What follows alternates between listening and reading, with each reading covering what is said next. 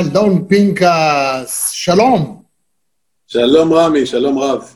אז אתה בחרת ברקע את, ה... את ניו יורק, שם היית קונסול שלנו, תראה מה אני לקחתי בתור רקע. כן, טיסה לאבו דאבי. אבו דאבי, אדוני, פעם ראשונה טסים מנתב"ג, מעל סעודיה, נוחתים שם. תשמע, כדיפלומט, בלי קשר לשום דבר, אנחנו באמת חייבים לבוא ולשאול את עצמנו, וואו, זה באמת הישג? הכצעקתה או שמא, אה, מה אתה אומר? לא, לא, זה בהחלט הישג, ואסור, אה, אתה יודע, אני שומע אנשים שמקטינים את זה משני הצדדים, וזו טעות. זה הישג, וזה הישג חשוב, ונראה איך זה יתפתח, אבל נקווה שזה יתפתח לטוב, זה בהחלט הישג. אה, וגם הטיעונים, אתה יודע, החמצמצים האלה, כן, אבל זאת הפילגש שהייתה בדירת מסתור, אז פתחנו את הדירה, ועכשיו אנחנו הולכים איתה ברחוב, אבל בעצם היחסים לא השתנו. בסדר, זה בא מעמדה שהיא, אה, אה, שהיא ביקורתית כלפי נתניהו, משום שהוא כדרכו גם מפריז בחשיבות של זה. מצד ימין אתה שומע, כן, אבל הוא ויתר על הסיפוח, הוא לא התכוון לספח אף פעם, הוא לא יכול לספח, האמריקאים אמרו לו לא על הסיפוח. אין לזה שום קשר לאיחוד האמירויות. נכון שהאמירויות ייתנו, אה, פורמלית לפחות, ייתנו את, ה, את הנורמליזציה, או לאחריה אולי הסכם שלום מלא, אה, במטבע פלסטיני, כלומר בביטול הסיפוח, כדי להראות שהם דואגים לפלסטינים. לא, לא זו המטרה שלהם, יש להם עניינים ואינטרסים משלהם, אה, F-35 למשל, אבל בסיכומו של דבר, תראה, אני לא יודע, רמי, אם תבוא אומן אחרי זה, או תבוא בחריין אחרי זה, אולי באיזשהו שלב קטר תבוא אחרי זה. אה, מי יודע, בעוד אה, חמש שנים, או בתוך חמש שנים ליתר דיוק, יכולה גם סעודיה. שמע, זה מצוין, זה טוב, אבל, אבל, אני רוצה להגיד לך פה דבר אחד חשוב. רגע, לפני שאתה אומר אבל, אות ואתה עם האבל.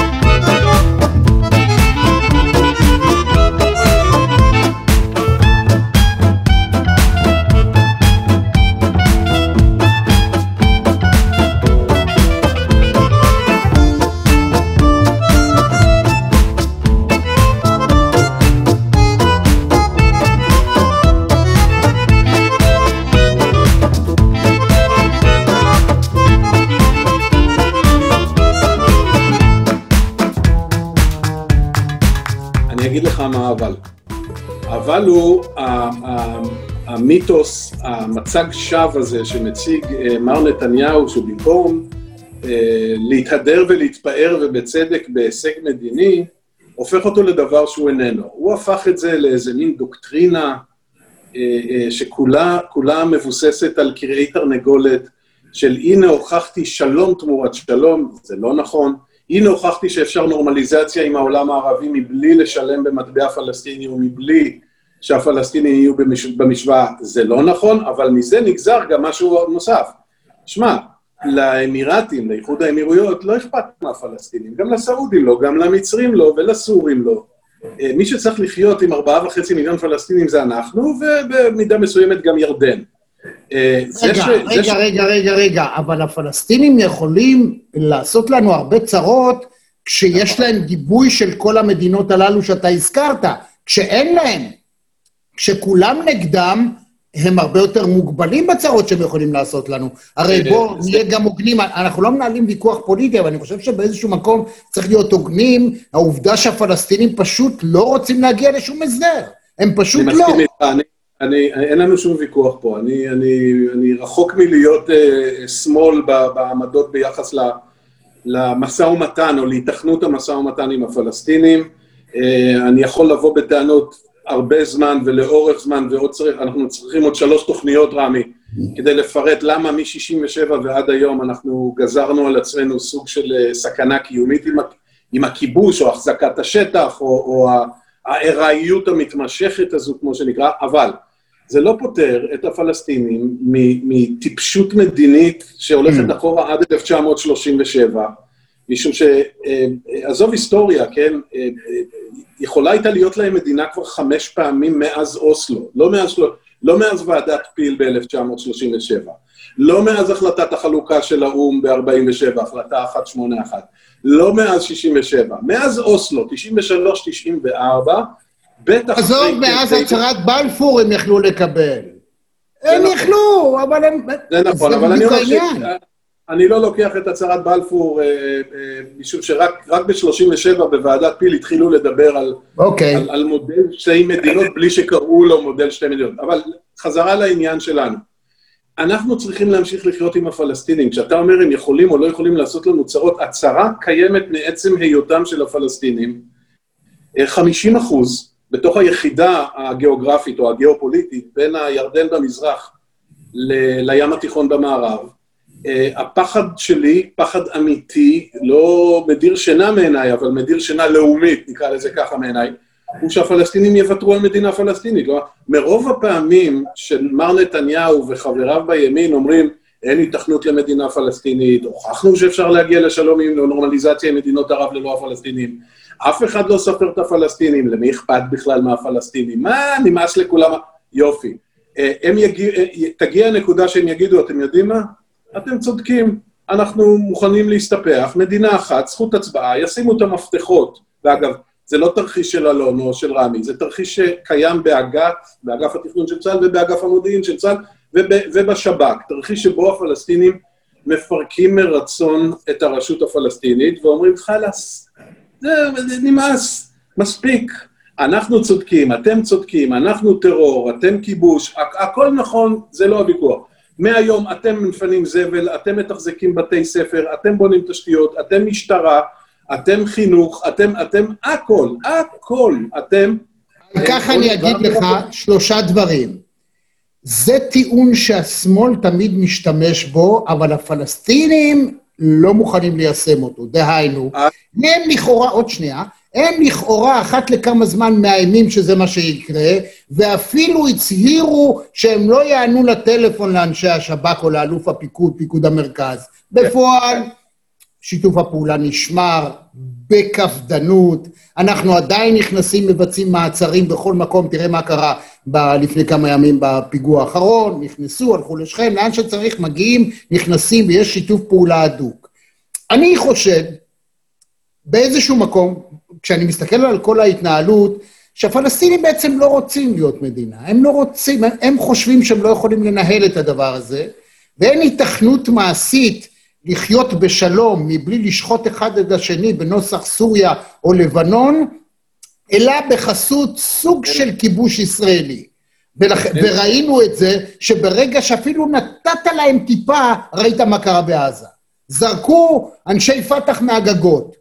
אומרת, ואתה צריך לשמוע איך פלסטינים מהגדה מדברים על פלסטינים מעזה. זה לא ייאמן לשמוע את זה כן, באוזן, איך הם מדברים. רמי, זה לא משחק סך אפס, הטיפשות שלהם לא מתרגמת לתבונה שלנו. אה, הפספוסי הזדמנויות שלהם לא הופכים אותנו ליותר מוצלחים. אתה צודק, אין לי שום ויכוח איתך, אבל אני מסתכל על זה כסוג של משוואה, אני מסתכל על זה קדימה, כי אני... מספיק... אבל איך אתה יכול לכפות עליהם מדינה אם הם לא רוצים? לא, אני לא, רגע, רגע, רגע, תן, תן... ההיתכנות של מודל שתי המדינות, כמו שהיה כן. קיים אה, לפני, תוך כדי ואחרי אוסלו, וכמו ש... הרבה אנשים, בעיקר בשמאל, אבל גם במרכז ואפילו בימין המתון, קיבלו את העיקרון של אה, שתי מדינות, אה, זו לצד זו, מדינה פלסטינית מפורזת על איפשהו בין 90 ל-95 אחוזים מהשטח, ללא זכות השיבה, ירושלים נשארת מאוחדת, אבל סממני ריבונות פלסטינית במזרח העיר, סוג של ניהול משותף, ריבונות חצי משותפת באגן הקדוש, כלומר העיר העתיקה וסביבותיה המיידיות, וזה, וגבול הירדן, גבול הביטחון לא ראיתי שהבעל של סורה הסכים לחתום על מה שאתה מדבר. רגע, רגע, רגע, רגע, זה המודל שליווה אותנו עשרים... זה המודל, רגע, רמי, רגע. אוקיי, אין בעיה. זה המודל שלי. סתם זורק לפעמים משהו, זה בסדר, אתה יכול להמשיך ב... זה המודל שליווה הרבה אנשים עשרים שנים. עכשיו, לטוב, לרע, א' אשם, ב' אשם, ג' אשם, אני לא נכנס לזה. כרגע ההיתכנות של המודל הזה היא אפסית. Okay. אוקיי. כל, בעניין, בעניין הזה נתניהו, לשיטתו, צודק. הוא, הוא טועה בזה שהוא מעולם לא הציע חלופה, הוא חושב שכל עוד הוא ראש ממשלה לא צריך למצוא חלופה לעניין הזה. בסדר, אוקיי. אבל זה לא פוטר אותנו מהצורך הקיומי להיפרד מהפלסטינים. עכשיו, אם מודל שתי המדינות, במתכונת שהצגתי, הגסה, אבל הבסיסית, אה, איננו בר התכנות, אם מדינה אחת, דו-לאומית, עם זכות הצבעה לפלסטינים, היא בלתי מתקבלת על הדעת למדינת ישראל כמדינה אה, יהודית ציונית ודמוקרטית, ואני מדגיש, יהודית ציונית כן. ודמוקרטית, okay. אוקיי. אה, אז אנחנו צריכים להתחיל לחשוב מחוץ לקופסה. דרך אחת לחשוב מחוץ לקופסה זה מה שאתה אומר, הם, הם יחיו תחת סוג של כיבוש ישראלי, זה לא יחזיק מעמד. זה לא אמרתי, זה לא אמרתי. זה לא יחזיק מעמד. לא, העלית את זה כאפשרות רוצה, אתה רוצה שאני אגיד לך מה החלום שלו? במשפט? החלום של ביבי, האמיתי, הוא יום אחד לפתור את הבעיה באמצעות ירדן. איך פותרים את הבעיה באמצעות ירדן? המשטר ההאשמי מתנדנד. ותמיד כשמתחילים לעשות לנו בעיות, יש מי שאומר להם, חבר'ה, אל תשכחו שאתם כאן בחסותנו. שלא ישכח, עוד שנייה, שלא ישכח האבא של עבדאללה, שלא ישכח עבדאללה שאבא שלו נשמר על ידי ישראלים, הארמון שלו, מפני הפלסטינים, והוא שלט בחסותנו. בוא נגיד משהו שאתה ואני, ואני לא יודע כמה מהצופות והצופים שלנו יבינו על מה אנחנו מדברים, אתה ואני נבין אחד את השני. רוני קלדרון שיחק בהפועל תל אביב בפעם הראשונה כששמעתי שהמשטר האשמי מתנדנד. איפה רוני? אתה יודע איפה רוני?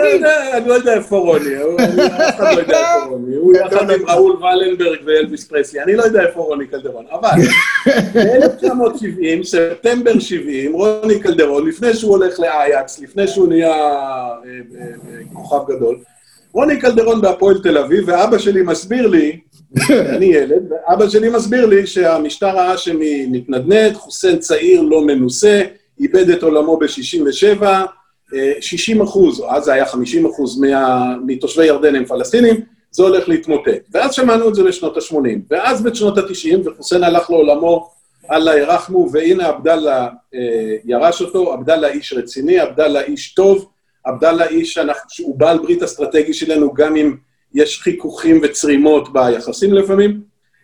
וסיפור הם מתנדנדים, אני שומע כבר... אני לא אמרתי שהם מתנדנדים. לא, רגע, עכשיו, החזון הזה הוא לא רק של נתניהו. אני אמרתי שהוא תמיד, אתה לא שללת את מה שאני אמרתי, שהמשטר לא ההאשמי שולט די בחסותנו. עד לתקופה מסוימת זה לא היה חד משמעי וברור לקהל, אבל גם היום, כשהם התחילו להתנדנד, עוד שנייה, כשהם התחילו קצת, המשטר הזה להתנדנד, ופוטין אה, אתה יודע, הציץ ורצה שם לראות, אולי אני יכול לחטוף משהו, והם התחילו לקבל הרבה מאוד, אתה יודע, מסוריה, אתה, מן הסתם אתה מכיר למה אני מתכוון, אז אנשי, אנחנו אמרנו, הלו, תירגעו. אם לא תירגעו, נרגיע אתכם. הכל נכון, אני מכיר, אגב, זו, זו דוקטרינה או, או חשיבה שהייתה משותפת לאנשים שונים, כמו אריק שרון מצד אחד ויגאל אלון מצד שני. ירדני פלסטין, גם שמעון פרס, מורי ורבי הוותיק, גם שמעון פרס, תקופה ארוכה בחייו האמין באופציה הירדנית. בסוף חייו, הפוליטיים לפחות, הוא חזר אל זה במתכונת שונה של סוג של אה, לא פדרציה, אלא קונפדרציה, הוא קרא לזה מדינה פלסטינית עם שני, מדינה האשמית פלסטינית עם שני פרלמנטים, אחד כן. באמ"ן כן. ואחד ברמאללה. עזוב, לא ניכנס ונבלבל את המוח למי שיצפה או יצפה בנו. דבר חופשי, מי שרוצה, מי שרוצה, איתנו מי שרוצה שילך, הכל בסדר. לא אלון, אנחנו לא חייבים להיות בשיחה הזאת, אל תרגיש שאנחנו צריכים להיות פופוליסטים או לדבר רק ברמה הכי רדודה. לך עם זה איך שאתה מרגיש. כאילו, מי שלא רוצה, שלום. הסיפור, לא, לא, אני מדבר על עומק הפרטים. לא בסדר גמור. עכשיו, אמ, גם, גם הסדר עם ירדן, שירדן לא רוצה בו, גם הסדר ירדני-פלסטיני בחסות ישראלית לא פוטר אותנו בסופו של עניין מהצורך לוותר על בין 80 ל-90 אחוז משטחי הגדה המערבית. עזוב את עזה לרגע, הפרדת בצדק לפני כמה דקות אה, את עזה. כרגע, במדינת ישראל, אה, אה, במפלגה או בקואליציה השלטת, אין לזה רוב. אה, אין לזה גם התכנות, משום שלא הירדנים ולא הפלסטינים מסכימים. עכשיו, לאורך זמן, בגלל הדמוגרפיה של ירדן, סביר מאוד להניח שתהיה זיקה בין, בין הישות פלסטינית או כלשהי, חצי מדינה, דמוי מדינה, או מדינה שבדרך, לבין, לבין הממלכה האשמית. הירדנים לא רוצים בזה. אגב, גם הפלסטינים, מה שנקרא ה-East Bankers, אלה שנולדו, כן. אלה שכבר נולדו בתוך ירדן, הם, הם, טוב להם בירדן, הם לא רוצים נכון, את זה. וערביי נכון. והפלסטינים תושבי ישראל, מה שאנחנו קוראים ערביי ישראל, טוב להם לישראל. כלומר, זה אלה שבאמצע... ומשהו אחד את... שאני אעיר פה. מה שאתה אומר הוא נכון, אבל הזמן עושה את שלו. למה? עוד שנייה.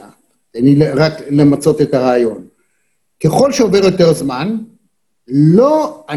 מגיע מצב שבו אתה לא יכול היום לדחוס תשעה מיליון, שמונה או תשעה מיליון אנשים לשטחים, לשטחי 67. פשוט זה לא יעבוד.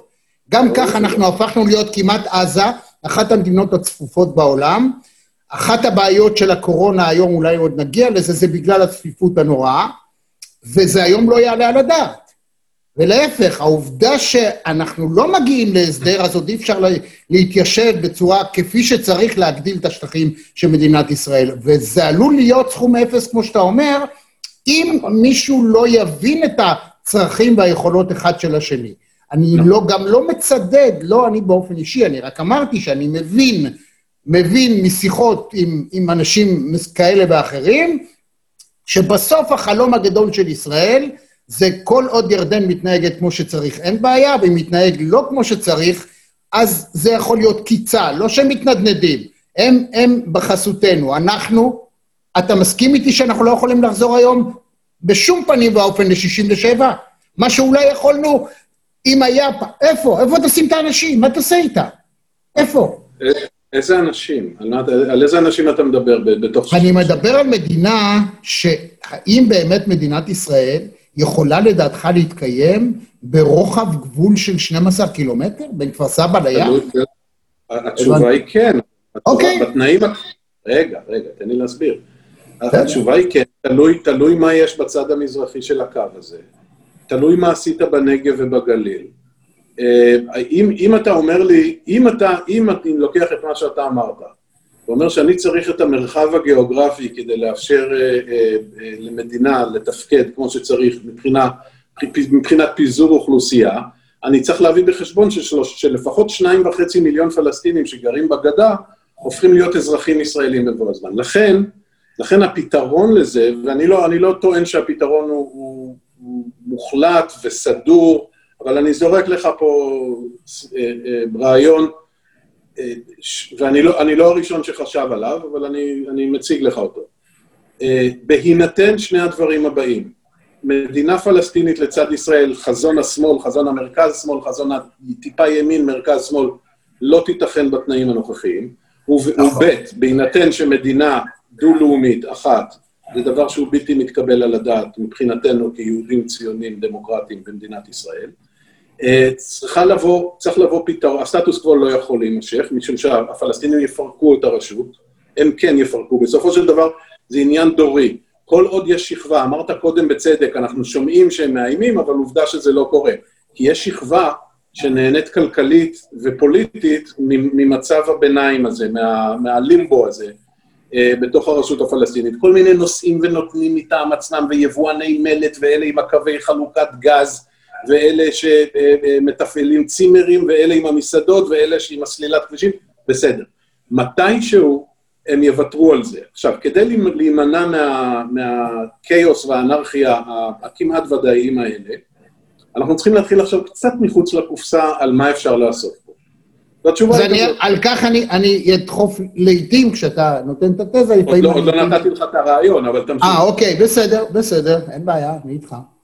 שמע, 80 אחוז מהמתיישבים, קו נטוי מתנחלים, תקרא להם איך שאתה רוצה, חיים על בערך בין 10 ל-12 אחוזים מהשטח. זה מה, okay. אוקיי. שנקרא שלושת גושי, זה מה שנקרא שלושת גושי ההתנחלות הגדולים, שלושת גושי okay. אוקיי. ההתנחלות הגדולים. אותם איים במרכאות אה, מר נתניהו לספח, אותם הוא חשב שיש לו היתר לספח, זה לא קרה, אבל זה יקרה. זה. יקרה אוקיי. משום שזה סוכם, נכון. זה סוכם כבר בקמפ דיוויד, זה נכון. בשנת 2000, כשאהוד ברק היה ראש ממשלה, זה סוכם אחר כך במכתב שכתב הנשיא בוש, לראש, ג'ורג' W. בוש, לראש הממשלה דאז, אריק שרון, ב-2004.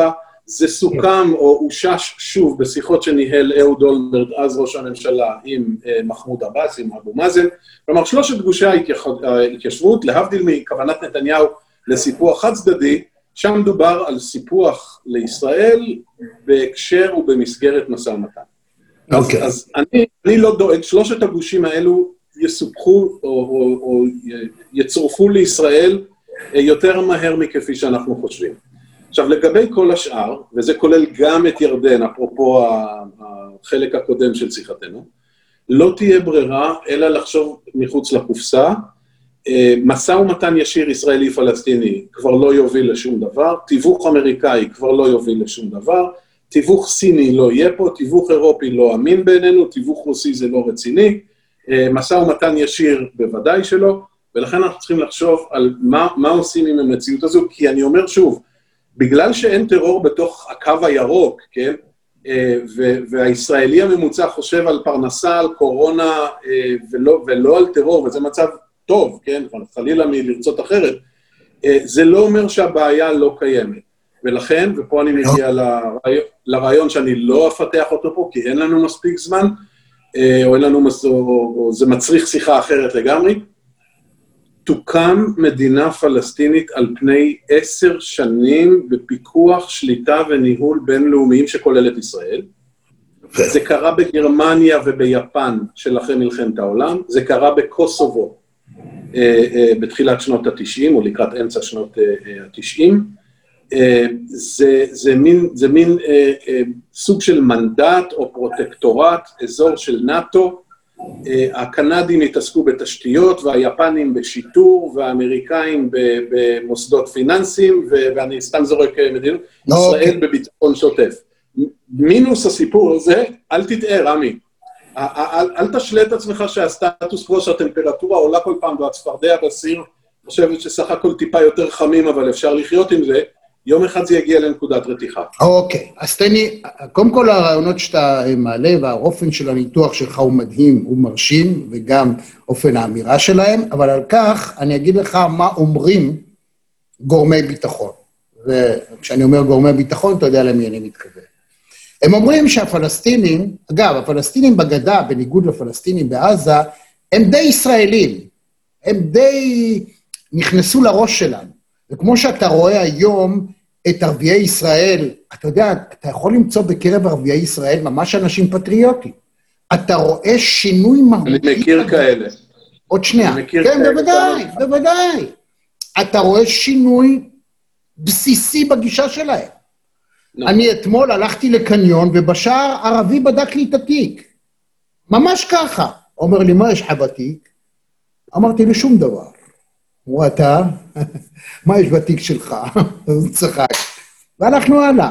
כאילו, הם, אני לא אדבר על, על, על תפקידם החשוב בקרב גורמי ביטחון וכדומה, הם פתאום מבינים שבעצם החלופה למה שאתה מדבר, היא חלופה של להיות לבנון או להיות סוריה. זה שהם יחזרו, ל... אני מדבר על השבאב, על ההמונים, גם הם מבינים את זה. אתה חושב, אתה מדבר על זה שהעיקר זה אלי ההון שכדאי להם דבר כזה ואחר, אבל בסוף המלחמות והמהפכות, השבאב. זאת אומרת, כאשר נפל מורסי, זה שבכיכר תחריר יצאו הרבה אנשים לרחוב, הם, הם ראו משהו ויצאו ועשו את ההפיכה שלהם. הפלסטינים בגדה מבינים בעצם, ואפשר לראות את זה בחיי היומיום, שלא כל כך רע להם מישראל. אנחנו לא מפריעים להם בשום דבר, הם לנו. מצד שני, יש עוד דבר.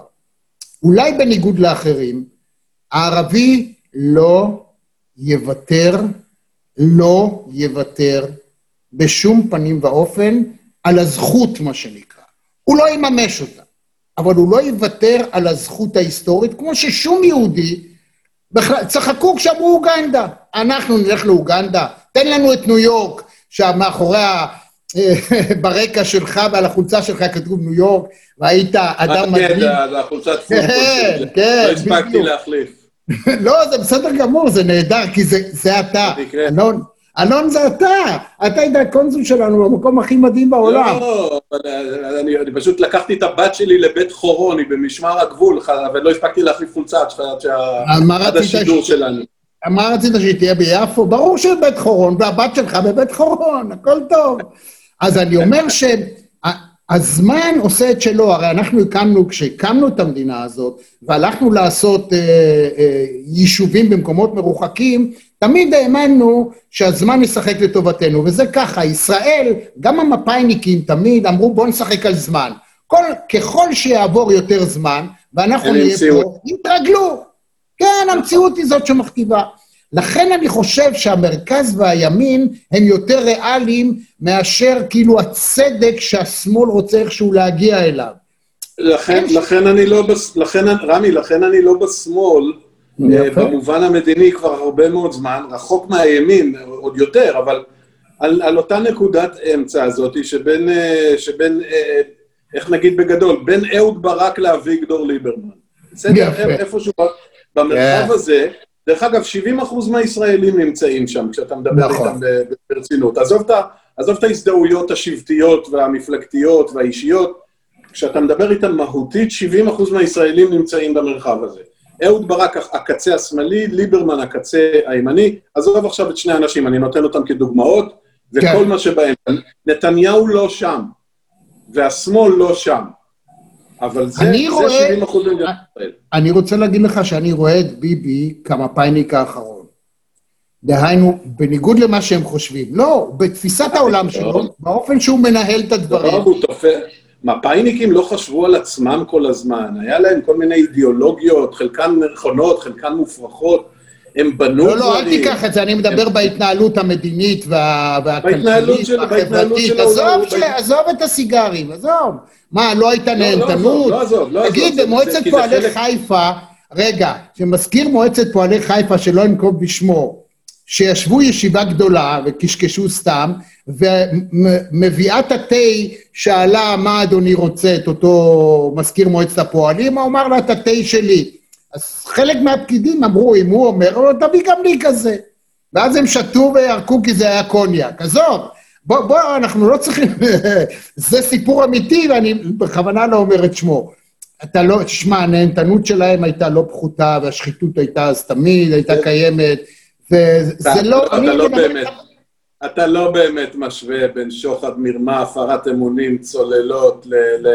לשחיתויות שלהם. לא, לא, לא. שחיתות הייתה, תמיד הייתה בפוליטיקה, תמיד תהיה בפוליטיקה. בדיוק. איפה שאתה מחבר, איפה שאתה מחבר כוח, כסף, משאבים, השפעה ואגו ואמביציה, אה, אנשים ישרים לא יכולים לשרוד לאורך זמן. בסדר. אבל גם נהנתנות הייתה תמיד, גם נהנתנות. גם נהנתנות הייתה תמיד, ותמיד יש גם מערכת צידוקים, אני מכיר את זה, עבדתי עם האנשים כן. האלה, עבדתי, עבדתי, אני בעצמי. תראה, אתה מתחיל מלשכנע את עצמך שאתה, אתה, שא' זה מותר, ב' זה לא נורא, ב' ביחס למה שאתה נותן ומשקיע זה ממש כלום, והכי חשוב, אתה, אתה, אתה מכופף את החוקים, או אפילו עובר אותם, עובר עליהם, סליחה, אה, למען מטרה גדולה יותר, חשובה יותר, רק, שאחרי אה, כברת דרך אתה מסתכל אחורה, או קדימה, או לצדדים, המטרה כבר לא שם, ואתה חי מה, מהשחיתויות הקטנות האלה, ולא תפסו אותך, אז אתה מתחיל להאמין שאתה, א', זה בסדר, ב', אתה הרבה יותר חכם, כי עובדה לא תפסו אותך. ואתה חסים. אתה יודע מה, בוא נשאל אותך. אתה בעיניי אחד האנשים באמת הכי חכמים, אתה גם בא משני אברי המתרס, זאת אומרת, אתה מבין.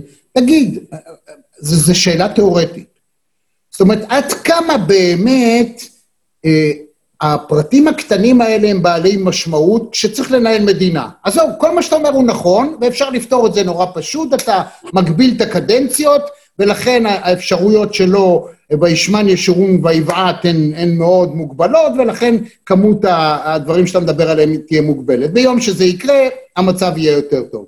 אבל okay. אוקיי. באמת, אתה יודע, להגיד, לקחת את נתניהו תמיד, לדבר איתו על סיגרים, בעיניי, כשאני מסתכל על המדינה הזאת, על מה נעשה פה בשנים האחרונות, בתקופת הקדנציה שלו. שמע, הוא ראש ממשלה מדהים, עזוב בצד את כל הדברים הרעים, שאולי בעטיים הוא יישב בכלא. אני מדבר על האופן שהבן אדם יודע להתנהל, ואתה יודע, הכי קשה במדינת ישראל להתנהל בתקופה שאין בה מלחמות.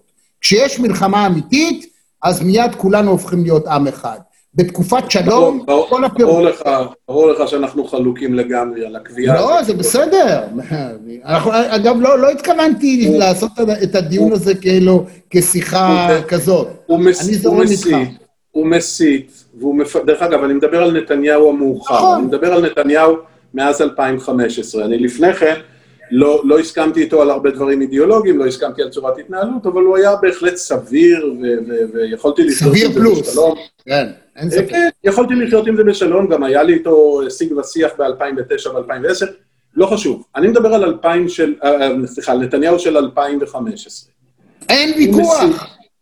וישמן ישורון אמרנו את זה, בואו נגביל. לא, לא, לא השחיתות, לא השחיתות, לא השחיתות. השחיתות, עניין משפטי, כמו שאמרת, okay. בעטיו אולי יושב בכלא, okay. אוקיי. אולי לא, אולי יגיע לעסקת טיעון, אולי לא, אולי מגיע לו, אולי לא, אולי תפרו לו, אולי לא, לא נכנס לזה. אוקיי. Okay. אני מדבר על, על צורת הניהול שלו. אוקיי. Okay. היא בנויה על דמגוגיה, על פופוליזם, על הסתה, על פלגנות, על, על, על, על ליבוי. הוא כמו, הוא כמו, תחשוב על מדינת ישראל כמנגל ענק של גחלים, והוא עומד ומנפנף אה, אה, כל הזמן כדי ללבות את, את האש הזו. עכשיו, יש מיתוסים שנכרכו בשמו, חלקם נכונים, חלקם לא נכונים, שחלק גדול מתומכיו ממשיך להאמין בהם. על מעמדו בעולם זה לא נכון, על זה שהוא אה, אה, אה, משחק בעל האצבע הקטנה עם, עם פוטין ועם טראמפ, ולפני זה עם אובמה ועם מרקל ועם מקרון, ולפניו עם אה, אה, אה, הולנד וסרקוזי ועם עם, עם, אה, בוריס ג'ונסון, ולפניו עם תרזה מיי, הוא מסדר, הוא זה, ומודי והסינים. עורבא פרח. אני שוב, אני מדגיש, רמי, זה 2015 ואילך, משהו שם השתבש, אה, שפסיכו-פוליטיק, פסיכו-אנליטים, אנליטיקנים, אה, פסיכו-פוליטיים ינתחו את מה קרה שם. חבר של... למה לפי דעתך קרה? לא, תתן לי, זה, זה מעניין אותי מאוד. מה קרה? אה, קרו, קרו שני דברים. הוא התחיל, הוא באמת התחיל להאמין שהוא לואי ה-14. הוא התחיל לזהות נכון. את עצמו עם מדינה, הוא התחיל להאמין שאין מדינה בלעדיו, ומכאן שהוא לא יכול בלי לעמוד בראש... חלום שלו להיות ארדואן, אין מה לעשות, כמו שפוטין, כן, כן. הוא שכנע, הוא גם לא דמוקרט בבסיסו, הוא הבין שמה נכון. שבולם את השאיפות האלו, אלה אותם אה, אה, שומרי סף, מה שאנחנו קוראים, אבל בשפה יותר אה, מדעית זה איזונים ובלמים. מה זה איזונים ובלמים? תקשורת זה אחד בתי משפט, יועץ משפטי, ראש שב"כ, פקידות מדינה וכן הלאה. הוא התחיל להשתמש בטרמינולוגיה של תיאוריות קונספירציה בארצות הברית וברוסיה. כשטראמפ עלה זה בכלל, טראמפ הפך לנשיא, זה בכלל נהפכה להיות זהות בצורה, הוא ראה את אורבן, הוא ראה אחר כך את בולסונארו, אורבן בהונגריה, הוא ראה את בולסונארו נבחר בברזיל, ברזיל. הוא מסתכל על... בברזיל. הוא מסתכל על כל הדברים האלה והוא אומר, זה לא יכול להיות. אחר כך נכנס לזה גם עניין פוליטי. אני, עד כמה שאני מבין, ודיברתי עם אנשים שהיו לצידו הרבה, הרבה זמן במהלך בחירות 2015, הוא היה משוכנע שהוא מפסיד את הבחירות. ולכן הניצחון נתן לו עוד תחושה של, של בלתי מנוצחות, ותראו, רק אני יכול וכן. עכשיו תראה, בואו נסתכל על זה, מ-2009 הוא מעולם לא קיבל רוב, הוא תמיד על 25% מהקולות של ה... נכון, הקואליציה שלו יותר רחבה, אתה יכול להגיד, כן. מצביעי ש"ס רצו אותו כראש ממשלה, מצביעי ליברמן רצו אותו כראש ממשלה, או לא אכפת להם, מצביעי בנט רצו אותו, בסדר, אז לכן הוא יותר מ-25%. אבל הוא עצמו לא עובר את ה-25%. עכשיו, זה מתסכל אותו, שאותן אליטות, שזה פסיכולוגי, רמי, אתה מכיר את זה, זה הולך כן. אחורה לבית שהוא גדל בו. זה, זה, זה, זה מבית אבא, שעם ישראל זה עם מפוחד ומבוהל, שצריך אה, אה, מנהיגות חזקה שתיישר אותו, והאליטות המתבוללות, האליטות הליברליות שקונות כל מיני תיאוריות מארצות הברית ומבריטניה ומגרמניה, הן מחלישות את כושר העמידה, ולכן צריך להילחם באליטות. הלקח שלו מהקדנציה הראשונה של 96-99 היה אה, תקשורת, תקשורת, תקשורת. הלקח שלו מ-2009 עד 2013 היה אה, מערכת משפטית, מערכת משפטית, מערכת משפטית, ועם הניצחון ב-2015 הכל נפרץ. תראה, אה, נתניהו של 90, ואתה אתה זוכר, כי אנחנו פלוס מינוס באותו מחזור, בקדנציה הראשונה שלו, רמי, 96 או 99, גם גדולי שונאיו, שזה היה על רקע רצח רבין וההסתה שלו והמעורבות שלו בהסתה, לא הישירה, העקיפה, לא חשוב, אמרו, כן, אבל אתה יודע מה? יד על הלב הוא לא מושחת. הוא לא מושחת. הוא לא, פה הוא מעשן סיגר, שם הוא מעשן סיגר, פה הוא לקח הלוואה מרון לאודר, שם לקח... אה, זה כסף קטן, גם פרס עשה את זה, רבין עשה את זה, כולם עשו. הנתניהו של אחרי 2015, ואני מדבר על החמש שנים האחרונות, יש לך קונצנזוס, גם בקרב אלה שמוכנים לחיות עם זה בשלום, כמו חלק ממצביעי הליכוד, אני מכבד אותם על זה, אבל אני מתנגד לזה, אבל מכבד, גם הם מודים בפה מלא, רמי, שמדובר במושחת מידות מוחלט. לכאורה. זה עוד לא, זה עוד לא הוכח בבית משפט, אני מסיים. למה, אז למה, למה, למה הם מוותרים? אני, אני, אני לא הצלחתי עד עכשיו להבין, מעולם לא הבנתי, למה אנשים שיודעים או מוכנים לייחס לכל אדם אחר על פני כדור הארץ מושחתות שראויה להוצאה להורג, אבל באותם מעשים, כשמדובר בביבי, זה לא.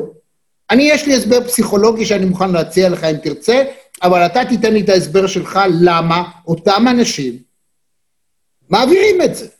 למה? יש, יש, יש לזה שני הסברים, אני מניח שבחלק ממה שאני אגיד אני אקלע למה שאתה מתכוון לומר שאני לא יודע, אבל אני רק מנחש. אני אגיד לך שני דברים. האחד הוא, אמ, חלק, חלק מהאנשים שתומכים בו, מה שבשמאל קוראים כת נתניהו, הביביסטים וכן הלאה וכן הלאה, אותם נגיד בין עשרה לחמישה עשר מנדטים קשים קשים קשים שלו. אלה שאוהבים אותו ומעריצים אותו, מה שנראה לאנשים שהם לא כאלה כ, כהתנהגות של חברי כת שטופי מוח, הם, הם לא, זה לא שהם סובלנים כלפי השחיתות שלו, או השקרנות שלו, או הצורה שבה הוא מתנהל. הם אוהבים אותו בגלל זה, בזכות זה. הבנתי. הבנתי. הם, הם, הם, הם מכבדים את זה, אין להם בעיה. למה? כי הוא אומר את מה שהם חושבים, ואם הוא משקר בשביל לעשות את זה, אין, שום, אין להם שום בעיה מוסרית עם זה. זה הסבר אחד. אתה אומר לא... שכשהוא מושחת והם בפנים אנשים מושחתים שמצדיקים את המהלכים לא, לא. האלה, בזה הוא משקף אותם מבלי דעת, בתת מודע. הם, אני מגיע, יכול להיות, הם, הם, הם, הוא מייצג אותי. נכון. הוא נלחם נגד האליטות שדפקו אותי. כל המתנשאים האלה מרמת אביב והתקשורת ובית המשפט שלא סופרים אותי ממטר, נלחמים נגדו, כלומר הם נלחמים נגדי, נלחמים בי, הוא מגן עליי. הוא נלחם בהם, אני מאחוריו. זה ההיגיון. רגע, אני אוסיף משפט. אני רוצה להגיד לך שכשאני נתקל בביביסטים ההארדקור, מה שנקרא, מה שאני שומע מפיהם כשאתה מביא טיעון עובדתי לכאורה, הוא אומר, מה אתה רוצה? כולם כאלה. עכשיו, אדם שאומר את המשפט, כולם כאלה, כל מי שלמד פעם פסיכולוגיה מבין שזה במבנה נכון. שלו. זאת אומרת, אותו אדם, הוא, מצ... הוא אומר, אוקיי, גם אם זה נכון, כולם כאלה. מה זה כולם כאלה? אני כזה. וזה. בסדר. עכשיו, ההסבר, ההסבר השני, שקצת נכנסתי אליו בהסבר, בהסבר הראשון, או בסיבה הראשונה, okay. אוקיי. אבל אני אפרט, ההסבר השני של התמיכה בו הוא, הוא כפול, הוא אחד אישי ואחד אה, אה, סוציו-כלכלי. אוקיי. למה אני מתכוון? האישי הוא שהמלחמה של נתניהו, המלחמה של האליטות בנתניהו נתפסת אצלם כ- כמלחמה שלהם. כן. נתניהו, נתניהו במובן הזה הוא כמו ישו, סליחה על ההשוואה, בעיני הנוצרים, אה, אוקיי. אה, בגלל החטאים שלנו. אז אוקיי. המעט שאנחנו יכולים לעשות זה לעמוד מאחוריו. הדבר השני, דבר אמיתי, שאגב, שאגב, בשמאל אף פעם לא, לא, לא, לא הבינו, ואם הבינו, אה, אה, אה, זלזלו, לצערי, אה, והוא, אתה לוקח בן אדם, נגיד נתניהו, בוא נתייחס לנתניהו נבחר ב-2009, זה לפני 11 שנים.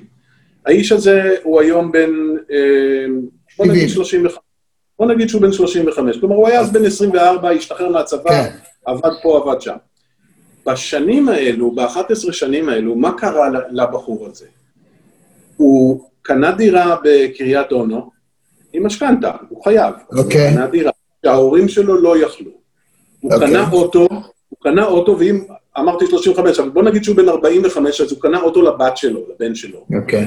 מה שההורים שלו לא יכלו. הוא נוסע okay. לכרתים, הוא נוסע לכרתים פעמיים בשנה עם החבר'ה שלו, אה, אה, להסתכל על בחורות שוודיות בחוף, ונוסע פעם אחת עם, עם כל המשפחה, ונוסע עוד פעם לברצלונה או ל, ללונדון לראות כדורגל, מה שההורים שלו לא יכלו. אין טרור, יחסית, אין כן. טרור. הוא כן. אומר, תגידו, אתם מטורפים? אז הוא לקח סיגרים. אז, הוא, אז הוא כן אמר, עליו, יש לי קיה, בית בקריית אונו ואני נוסע. מה, מה, תגידו מה, אתם נפלתם על הראש? למה שאני אחליף את זה? עכשיו, זה לא רוב, רוב במדינת ישראל לא אוהב את מה שנתניהו עושה, אה, ואתה רואה את זה בחירות אחרי בחירות אחרי בחירות, לא מספיק בשביל להדיח אותו מתפקידו, אבל מספיק כדי לשלוח מסר. אתה רואה את זה גם בהפגנות, אבל עד שאנשים לא יבינו מה מניע אנשים מן השורה בכל זאת להצביע לנתניהו וגם להגן עליו, כי יש להם דברים בעשר שנים האחרונות, אפילו, אפילו דברים קטנים, רכבת לשדרות, רכבת לאשקלון, אה, אה, דברים פשוטים שהם נותנים לו רגע, רגע, יש נקודה אחת שאתה מתעלם בה. אני לא חושב שאדם שנוסע לכרתים, יש לו חשש שאם ביבי לא יהיה, הוא יפסיק לנסוע לכרתים. ושהרכבת... לא, זה לא משנה, הוא מודה לנתניהו. הוא מודה... נכון, או, רגע, אבל הוא אין לו... אמוציונלית הוא מודה לו. וזה דבר חשוב להגיד. פוליטיקאים נבחרים, בדרך כלל בתפיסת העולם של מי כמוך יודע את זה, שחלק מהעניין זה האיום שאם אני לא אהיה, לא יהיה כלום. אתה, כדאי נכון. לך שאני אהיה. הטיעון שאתה מעלה היה נכון ללפני עשר או חמש עשרה שנים. אני חושב שהתקדמנו למצב שבו אף אחד כבר לא חושב שאם יהיה מישהו אחר, לכן, אני לא אסע לקרטים למיקונוס. לכן, לכן, לכן, לכן הוא מיצה את תפקידו. יפה. לכן הוא, לכן הוא נגמר, לא משנה אם זה ייקח חודש, שנה או שנתיים וחצי. לכן הסיפור הזה ששמו נתניהו נגמר בגלל שמה שהיה חדשני ווואו לא היה לי, הפך לנורמה ולמקובל ולדרישת מינימום. אבל אלון פנקס, בבחירות האחרונות היה דבר שמעולם, אני לא נתקלתי בתופעה הזאת. לא משנה איזה פתק שמת, הצבעת ביבי. לא משנה איזה פתק הצבעת, הצבעת לא נכון. ביבי. מה אתה מדבר? שמע, אם הצבעת כחול לבן בשלוש מערכות הבחירות, במרץ 19, אה, סליחה, באפריל 19, בספטמבר 19 ושוב באפריל 20, אה, הצבעת להחלפת נתניהו. זה ששבועיים לפני הרכבת הממשלה, או, ב, או ביום שבו אמור היה להיבחר יושב ראש כנסת, החליטו בני גנץ וגבי אשכנזי לחבור עליו ולא ללכת למהלך אחר, לא, לא נכנס לזה כרגע, אם זה נכון או לא נכון, בגידה או לא בגידה, הונאה או לא הונאה, דבר, אחר, אחריות עילאית או חוסר אחריות נפשט, עזוב, אני לא רוצה להיכנס לזה. מי שהצביע כחול לבן לא הצביע לנתניהו. אתה אומר שבדיעבד, אה, כשאתה מסתכל על הממשלה היום, אז זה כן הייתה הצבעה לנתניהו, אבל הממשלה הזאת הרי לא תחזיק מעמד. זה הרי ברור לכולם. לנתניהו... עצם העובדה שאנשים שאני מצביע עבורם, אתה מצביע עבורם, או מישהו אחר שמצביע ושומע את הסיסמאות של נתניהו, ארדואן או, או כחול לבן, ולמחרת הבן אדם יושב איתו, זאת אומרת שאם אני מאמין בריאל פוליטיק, אם אני לוקח כרגע, לצורך העניין, את השיקולים של גנץ ואשכנזי, אה, למה בעצם הם עשו את זה? זה מפני שהם הגיעו לסוג של הבנה או תובנה, שאם אנחנו לא נעשה את זה, אנחנו לוקחים את כל ההישג שלנו וזורקים אותו לפח, לא במובן האישי. כן. הם שניהם זה... זורקים אותו לפח, ואז ההתמוטטות או ההתרסקות עלולה להיות כמו של מפלגת העבודה. זה לא יהיה בכלל. אז עדיף. לנו מבפנים לצבור ניסיון וזה, להיות... אתה יודע. בנט עשה מזה קריירה, ליברמן עשה מזה קריירה. וגנץ... הקריירה של בנט, הקריירה של בנט בדר... היא תחומה לסקרים. כלומר, הוא, הוא טוב בסקרים ורע ב... זה מסיבה אחרת.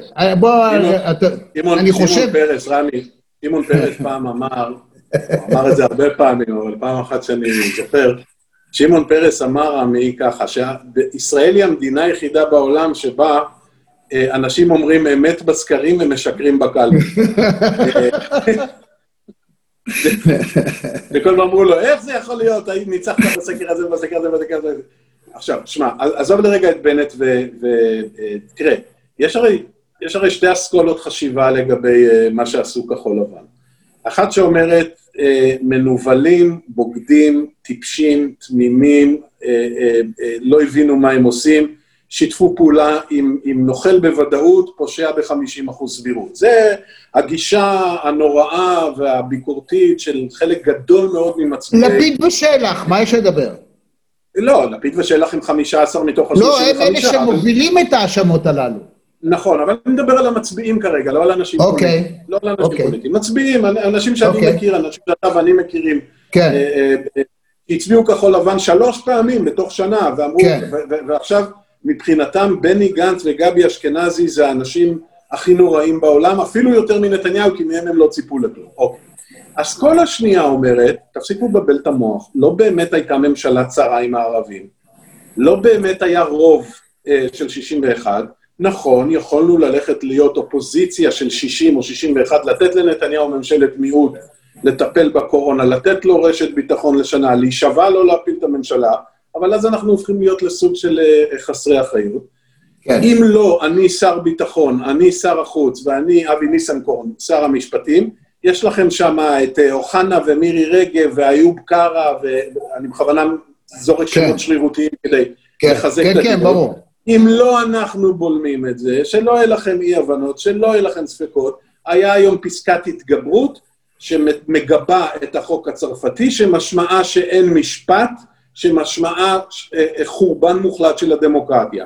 שילמנו, זינקנו על הרימון, התפוצצנו, ובמקום להגיד לנו אה, אה, תודה, או לפחות לסתום את הפה, כל מה שיש לכם להגיד זה לקלל אותנו ולצעוק לנו אה, אה, נוכלים בוגדים, אה, ואני אוסיף טיעון אחד.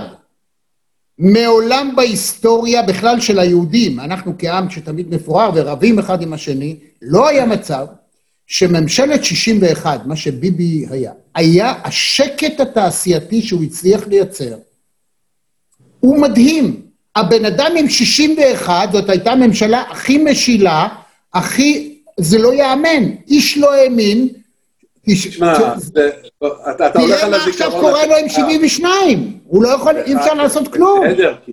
בסדר, כי- זו ממשלה בלתי אפשרית. נכון. כי זו ממשלה, שנולדה בחטא, נו מה, אתה יודע, אתה יכול, אתה יכול לשים אה, חמור וסוס ויצא פרד, אבל אתה לא יכול לשים, אתה לא, באמת, אתה לא יכול לשים פנדה ו, וחתול ולקוות שיצא מזה משהו שאפשר להסתכל עליו. זה לא, זה, זה לא הגיוני מה שקורה פה. נכון. אה, אבל, אבל תראה, ממשלת אולמרט הייתה משילה, וממשלת שרון הייתה משילה, וממשלת רבין הייתה משילה. אה, אה, פרס היה קצר, ואהוד ברק ויתר על חלקים גדולים בקואליציה בשביל ללכת לקן דיוויד, לא נכנס לזה. אבל אם אתה לוקח את רבין, את שרון ואת אולמרט, אלו היו ממשלות חזקות, הדוקות, משילות, שום בעיה. כלומר, אנחנו בכל זאת, תראה, המבחן של, של גנץ ואשכנזי הוא ברמת הביצוע. כש, כשנפתלי בנט יצא, שר ביטחון שהלך הביתה, אותו דבר ליברמן, הם כן ביססו את מעמדם. זה לא משנה אם הוא לא יקבל 19 בנט, הוא יקבל. אם הוא ידע להתנהל נכון, הוא לא יעשה טעויות שהוא עשה בעבר, גם בניסיון מצטבר. הוא היה שר חינוך לגמרי לא רע, הוא היה שר ביטחון לגמרי לא רע, הוא לא הפקיד ששרה צ'ילבה איתו. הוא כבר היום ברמה אחרת שאתה יכול להתייחס אליו כסוג של מנהיג, והוא גם צבר את הניסיון. אותו דבר אתה נשמע לי מאוהב לגמרי. לא, אני, אתה יודע, אני מאלה שמסתכל תמיד, באופי, אתה יודע, יש כל מיני אופי של בני אדם. אני מאלה שתמיד עושה רציונליזציה, ויש לי אפשרות מ- מ- להסתכל על המציאות מהעננים. הגובה, לא סתם אני בוחר את, את הדבר כן, הזה. אני. אני תמיד מסתכל גם מלמטה וגם מלמעלה. ואני אומר, המבחן האמיתי שלהם, של אותם אנשים שכרגע זה עשרה מנדטים, הוא יהיה איך הם יצאו, זאת אומרת, איך תהיה ההתנהלות של גנץ ואשכנזי. זאת, מצד אחד צריך להגיד את האמת, העובדה שישנה קואליציה מהסוג הזה, שומרת לאנשי מרכז ושמאל, הם היחידים ששומרים על האינטרס. בינתיים, זה נכון, הם לא מאפשרים גישה, ביבי היה כבר נהיה היום ארדואן, אלמלא הם נכנסו. זאת עובדה שאין עליה ויכוח.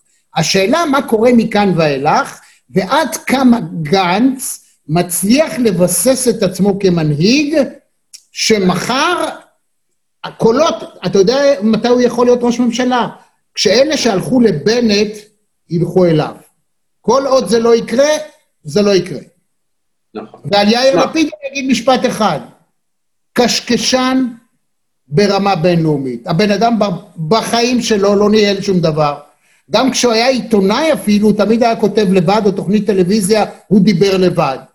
הוא היה, הוא כלום ושום דבר. ראינו אותו בשר אוצר, ולעולם לא ישכח לו את זה, את המע"מ אפס. כשאפילו אנשים שלו, שלא לדבר על אלה שהיום הוא בכזה שצף קצב יוצא נגד ההתפטרות, או הבריחה, או, או כאילו מצדיק את הפקידים של האוצר, כשכולם אמרו לו, תפסיק עם השטות הזאת של המע"מ, לא, הוא התעקש.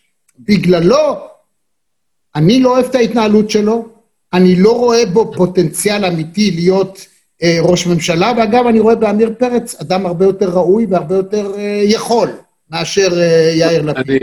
אז כל ה-20 מנדטים שלו זה קשקוש, אבל זו רק דעתי.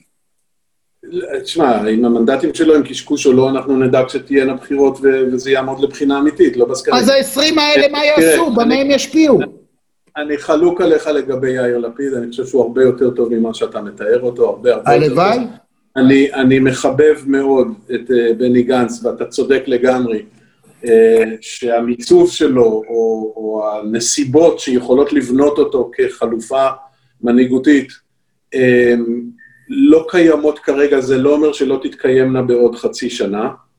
Uh, מי שחושב שכחול לבן תימחק רק בגלל שהבוחרים שלהם כועסים על מה שנעשה במאי האחרון, ובבחירות במרץ היא תימחק, אני לא בטוח שזה נכון בכלל, אני לא פרשן פוליטי אה, אה, שצופה עתיד ב, ב, בישראל, אבל אני, אני לא רואה את זה קורה.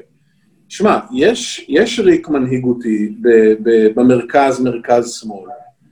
זה, מרכז, כי, כי בשמאל, בשמאל גם אם יש טיפוסים מנהיג, מנהיגותיים, או עם סגולות איכויות וכישורים מנהיגותיים, זה לעולם לא יגיע למיצוי, משום שהשמאל לא יכול להיות, אה, אה, אה, לא יכול, לא יכול לתפוס את השלטון, הוא יכול להסתפח לשלטון מן המרכז או מן הימין המתון, אבל השמאל בפני עצמו, היום, היום, אני לא מדבר על מה שקראנו שמאל פעם, אבל תשמע, אני, אני, אני לא יודע, אתה יודע, אנחנו כולנו יוצאים מנקודת הנחה של מערכת הבחירות במרץ, סליחה, שתתקיימנה בחירות במרץ, ולכן אנחנו היום במערכת בחירות. אני לא יודע את זה במאה אחוז, אני לא יודע מה יקרה במשפט של מר נתניהו במהלך ינואר. אני לא יודע אם הוא כן או לא רוצה עסקת טיעון, אני, ב, ב, אני בשקט, בלי הוכחות, בלי הוכחות, בוודאי לא אמפיריות או ראיות, אני חושב שהוא מחפש עסקת טיעון, אני לא יודע אם הוא יגיע לעסקת טיעון. יכול להיות שעסקת טיעון מכובדת היא הדרך של כל המערכת אה, לאתחל את עצמה מחדש ללא אה, נתניהו. מבלי לראות אותו מובל לכלא כמו שחצי מייחלים, או, או יוצא צדיק וזך כמו שחצי השני מייחלים, אלא איזה מין דרך ביניים כזו. אני, אני לא יודע להגיד לך, אבל ברור, ברור כרגע שהפוליטיקה שה, בישראל, ואתה יודע את זה, רמי, זה לא משנה אם אנחנו חלוקים על עשרה אחוז מבין אנחנו לא חלוקים, לא...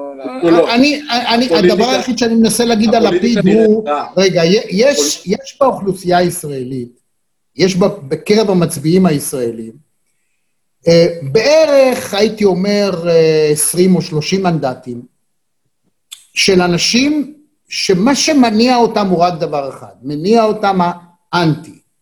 זאת אומרת, הם תמיד יהיו נגד, לא משנה מה. אז תראה מה קרה במפלגת העבודה, אדם נבחר לעמוד בראש המפלגה, אחרי חמש דקות מעיפים אותו. בלי שום סיבה.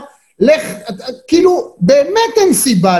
אין, אין לנו ויכוח. אין לנו יפה. ויכוח. למה? כי האנשים האלה הם, במבנה הפנימי שלהם, הם אנטי. לצערי, יאיר לפיד, ואני באמת באמת מעריך הרבה מאוד כישורים אחרים שלו, באמת. אני חושב שהוא אדם חרוץ, אני חושב שהוא פוליטיקאי שבנה את עצמו, הוא איש שטח, הבן אדם לא ויתר דקה אחת, רץ, עשה, הוא פוליטיקאי מצוין. במבנה האישיות שלו, ושל מספר שתיים שלו, שזה אה, שלח, הם אנשים של אנטי. וצריך להבין, כל מי ששם פתק, לא משנה למי הוא יצביע, צריך קודם כל לומר לעצמו דבר אחד. האם הפתק שאני שם יביא מישהו לשבת בממשלה כדי לייצג אותי? לנבוח מהקואליציה בדקה נאום בכנסת, במליאת הכנסת, זה חסר כל משמעות. לכן, כל אדם שהולך להצביע, אני מבקש ממנו לחשוב, אני רוצה להצביע בעד מישהו שיהיה חלק מהשלטון. כי תגידו מה שתגידו, לא לפיד מונע את הארדואניזציה של מדינת ישראל, אלא כחול לבן. השבעה עשר שהוא הצליח, לא יודע כמה, הצליח להכניס לקואליציה והוא יושב בעמדות המפתח. אז צריך להגיד את האמת. בפעם הבאה אני לא אומר לאף אחד להצביע בעד מישהו, רק בעד מישהו שכן ירצה לקחת חלק בשלטון. וכשביבי לא לוקח, נגיד, את הימין הקיצוני, את המתנחלים, הוא ממנה שר משלו לענייני התיישבות. מה זה אומר? זה אומר, חבר'ה, אני דואג לכם, אל תדאגו. נכון, אתם בחוץ, אני לא סובל את זה, אשתי לא אוהבת את ההוא, אבל אל תדאגו, אני לא בא לפגוע בכם. וזה צריך להיות מרכיב משמעותי בתהליך קבלת ההחלטה של אדם בעד מי הוא מצביע. אני חלילה לא אומר לאף אחד מה להצביע, ואני בעצמי כל פעם מחליט מחדש. הרי בסוף, בגלל מה שאנחנו מדברים, תפיסות העולם הן שקובעות, השם של המפלגה משתנה, מדש של פעם ועד ל... אני יודע, כחול לבן של היום. בסוף זה אותו דבר, כל פעם באה איזה מפלגת מרכז אחרת ואומר, אתה יודע מה, בוא ננסה את זה, בוא ננסה את זה, בוא ננסה את זה. מי שנכנס פנימה עוזר, מי שנשאר בחוץ נמחק. זהו, כי אי אפשר יהיה, זה לא יעבוד אחרת. אין לנו ויכוח. לא. אין לנו שום ויכוח. לא, אבל אתה לא, אתה, לא אתה, סליחה, אחרים, ה-40 מנדטים האחרים, אתה יודע, אני לעולם לא, אשל, לא אסלח, בוז'י הרצוג קיבל 24 מנדטים. הוא התחנן, בואו ניכנס. וביבי אמר לו, מה אתה רוצה לקבל? קח הכל. איזה שר שאתה... כמה, כמה שהוא נתן לאלו, אמר, קח. הבן אדם לא הצליח למצוא במפלגה שלו שבעה אנשים שיתמכו בו.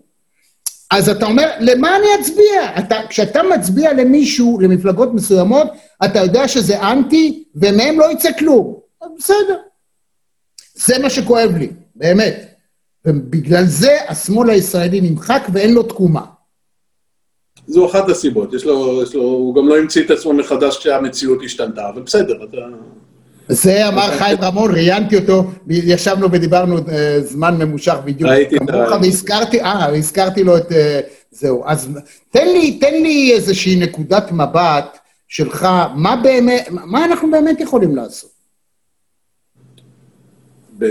בהקשר למה? בהקשר, כשבן אדם רוצה לקבל החלטה, איך אפשר לשנות את המצב הקיים, מה לעשות? תראה, אמ, המערכת הפוליטית היום, אנשים אף פעם לא אהבו פוליטיקאים, זה לא סוד.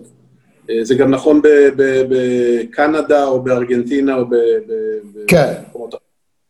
אנשים לא, אנשים לא אהבו, אנשים לא אהבו את הפוליטיקאים, לא בשנות ה-70 ולא ב... לא ה-60 ולא ה-70 ולא ה-70. אבל יש איזה, הצטברה איזה מסה קריטית של חוסר אמון, טינה של ממש, אה, אה, חוסר כבוד וזלזול אה, ציבורי במערכת הפוליטית, שאגב, הפוליטיקאים אה, אה, באופן אה, אה, די, די חרוץ אה, טיפחו, כן? כלומר, הם, הם, הם, הביא, הם הרוויחו את זה ביושר.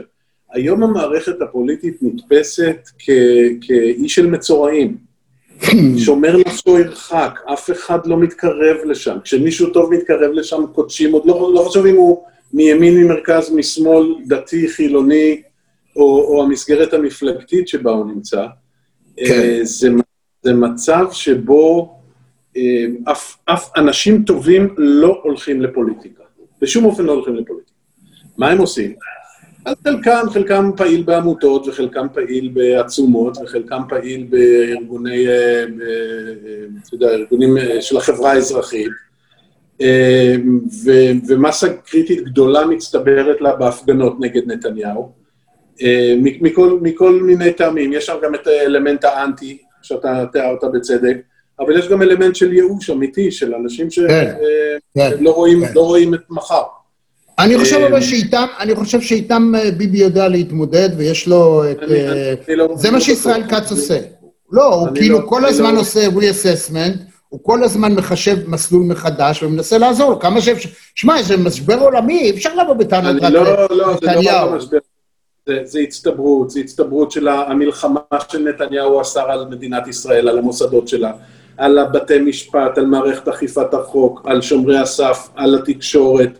על אוקיי. הפקידות הממשלתית. תוסיף לזה מצב כלכלי שנראה, כשאתה גר במשולש כפר שמריהו, סביון, הרצליה פיתוח, הוא נראה לך טוב. כשאתה מסתובב בחמש מסעדות בתל אביב, הוא נראה לך טוב. כשאתה נוסע, עזוב לרגע קורונה, עזוב קורונה. כשאתה עובר בנתב"ג, נדמה, נדמה לך שהוא טוב.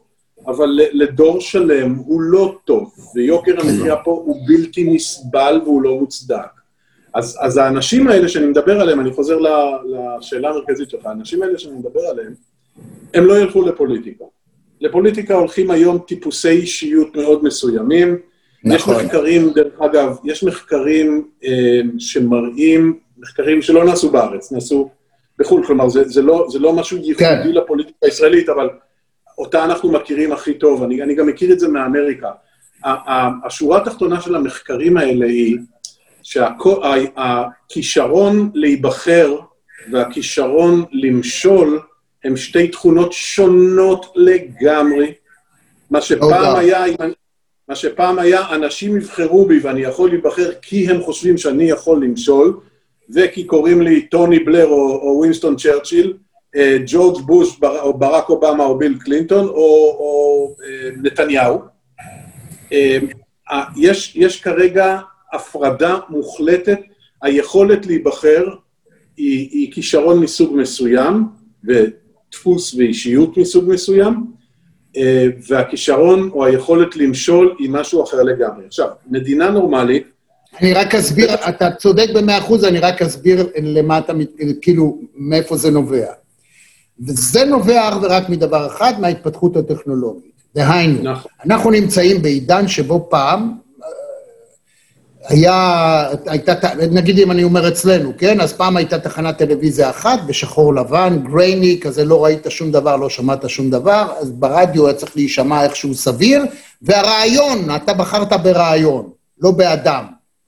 לא, היה, לא הייתה בעיה, לכן לוי אשכול, שלא יכול לחבר שני משפטים, יכול היה להיבחר, ואחרי שהוא נבחר, בגלל שהוא גמגם פעם ברדיו, לא בטלוויזיה, נאלץ לוותר על תפקיד שר הביטחון. איזה גמגום אחד הרג לו את הקריירה. למה? כי חלק מובנה מאוד מהותי זה האלמנט הפסיכולוגי של במי אני מאמין באדם שצריך להתנהג בדרך מסוימת, צריך להיראות בדרך מסוימת. וכשטראמפ, שמעולם לא היה לו שום ניסיון, הוא נבחר בגלל שהוא בא מהטלוויזיה והכירו אותו, רעמת השיער שלו, שיחקה נכון, והבן אדם ידע לדבר.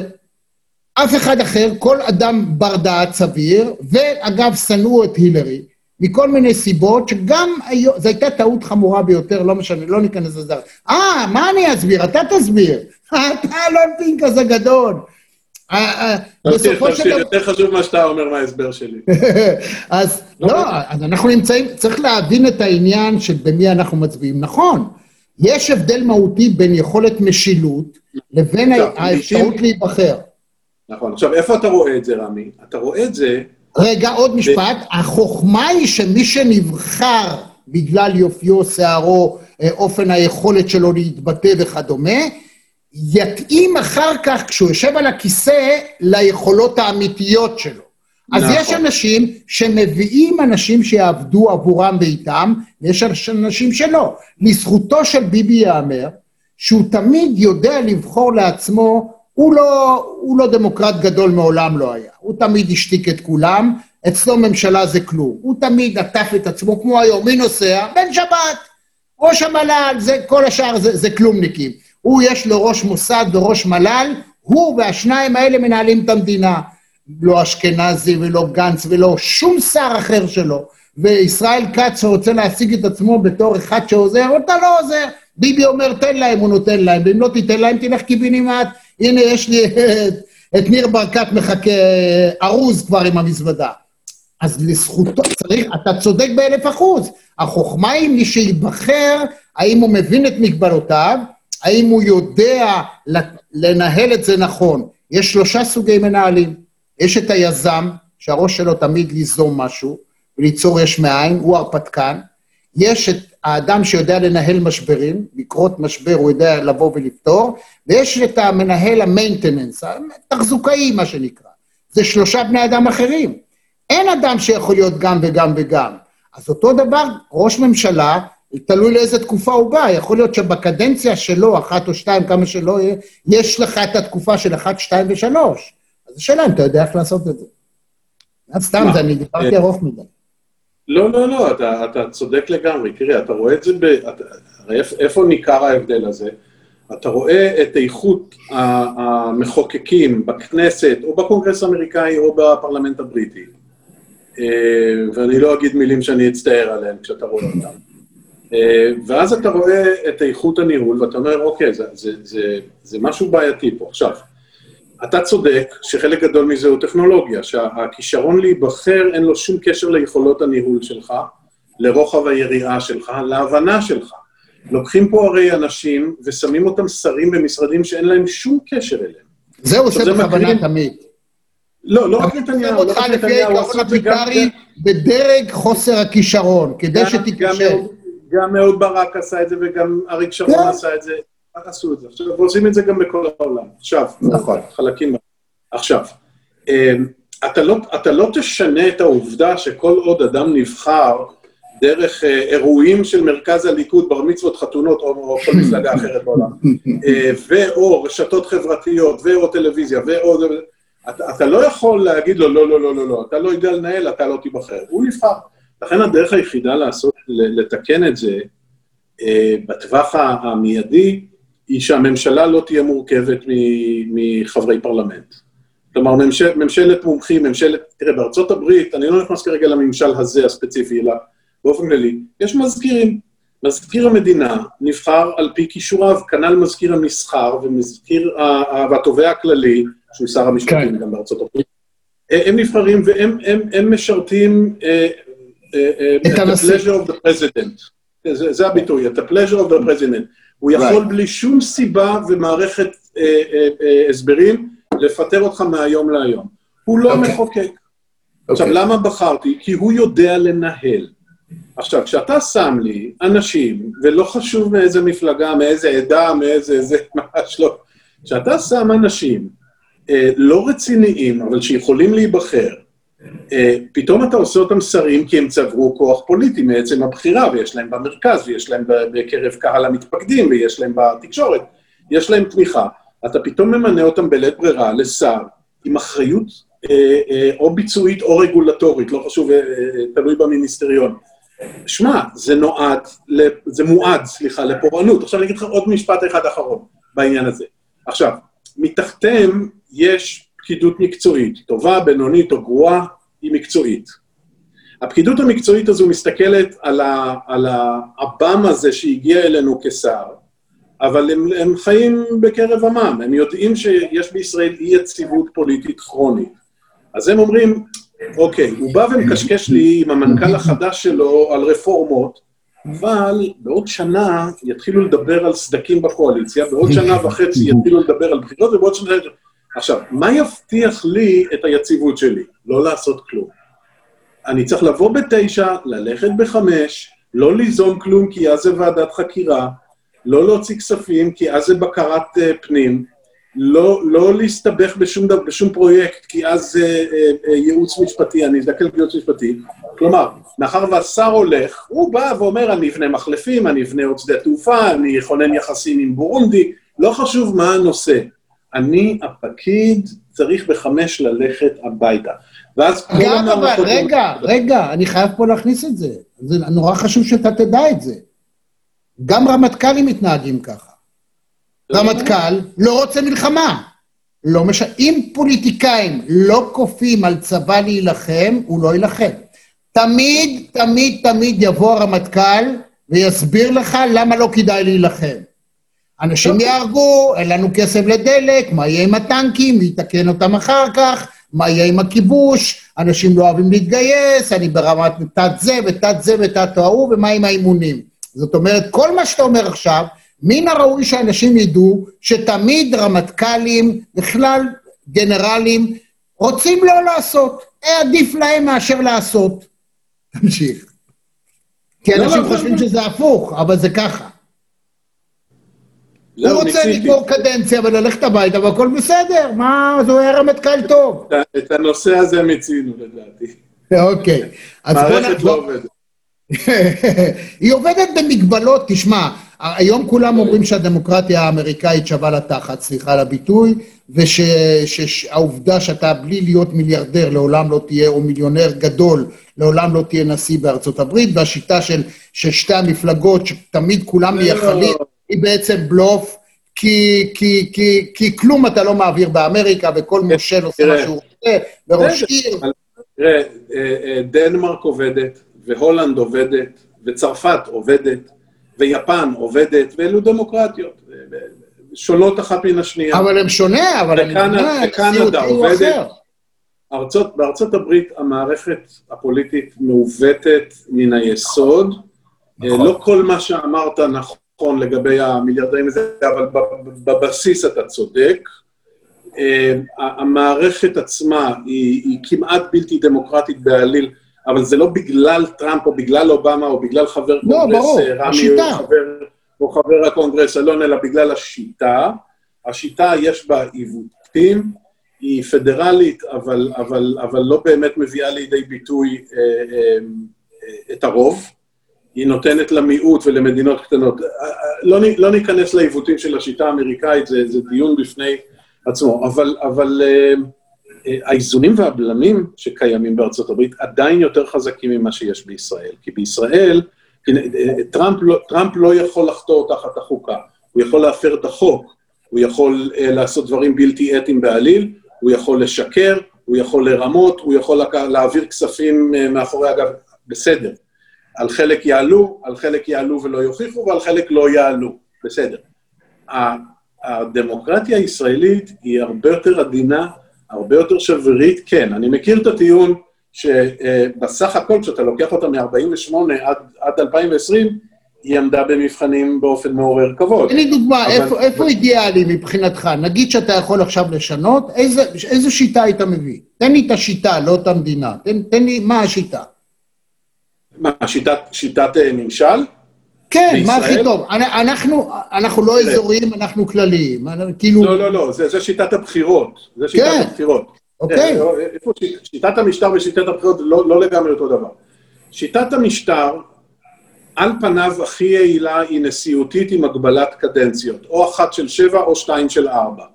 כלומר, או, או כמו בצרפת, קדנציה אחת, או כמו... השאלה אם זה נשיאותית נוסח אמריקה או נשיאותית נוסח אה. צרפת. למה? כי בארצות לא, הברית לא. הוא בעצמו, בעיקר מדיניות החוץ, עושה מה בראש שלו. הוא יכול להחליט שהוא רוצה לצאת לא. מהסכם הגרעין, אז הוא יוצא, אף אחד לא יכול להגיד לו כלום. נכון, אבל זה, זה, זה בין השאר נבע, אפשר היה, בגלל הרוב אה, אה, הלא מספיק שהיה לדמוקרטים בבית הנבחרים כדי להפוך את זה. אבל רגע, עזוב, עזוב, אתה צודק. אז, אז שאלה ראשונה היא, היא קודם כל ללכת לנשיאותי, ואז לחשוב אם אתה עושה אמריקאי או צרפתי. הטיעון השני, הטיעון, אני מדבר על שיטת המשטר. הטיעון השני אה, אה, אצלנו היה שישראל היא לא רק לא הומוגנית במובן שיפן או שוודיה הומוגניות, אה, אלא היא הטרוגנית על פי כמה חתכים. כלומר, גם סוציו-אקונומי, גם פוליטי, גם עדתי, גם, גם על הציר אה, חילוני אה, דתי, או, וכל, מה- וכל הגוונים אה, אה, האפורים שבאמצע, ולכן שיטה שאיננה קואליציונית בישראל בוודאות תייצר מתחים. עכשיו, אני מסתכל על המצב כרגע, עזוב את ההאשמות שיש לי, או הביקורת שיש לי על נתניהו, שהוא יצר חלק גדול מזה, לא נכון יהיה להגיד שהוא המציא את זה. אה, אני מסתכל ואני אומר, רגע, כנגד כל אלה שאמרו בשיטה הקואליציונית, השיטה הקואליציונית היא השיטה היחידה לפייס בין חלקים או לייצר אה, אה, סידור עבודה קונצנזוס. פונקציונלי בין חלקים שלא מתיישבים, שלא מסתדרים, אתה יודע, זה כמו איקאה כזה, כן. שאתה אולי יכול להרכיב, לפרק, אתה לא...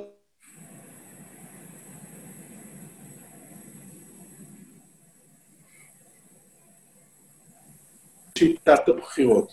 הדרך אולי לשנות את זה היא לא רק להחליט אם זה נשיא או ראש ממשלה, אלא איך נבחרים חברי הכנסת. השיטה, כפי הנראה הכי טובה, היא שיטה מעורבת. כלומר, אתה תלך ותצביע גם באזור וגם למפלגה לאומית. אה, באזור שלך, אה, אם אתה גר בתל אביב או בכפר סבא או חיפה או רחובות, אה, יהיו כמה מועמדים, אחד רמי, אחד אלון, אחד משה, אחד כן, רותי, אחד... כן, כן.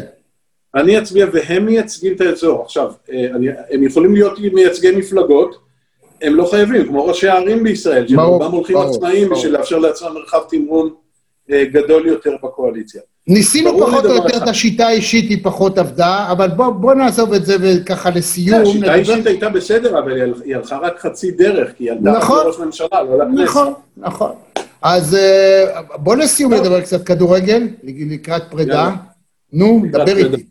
מה, מה בא לך לדבר בספורט? איזה... תראה, אני... כדורגל זה כל חיינו, מה... בדיוק, לכן אני לא יכול להיפרד ממך בלי שנדבר קצת כדורגל.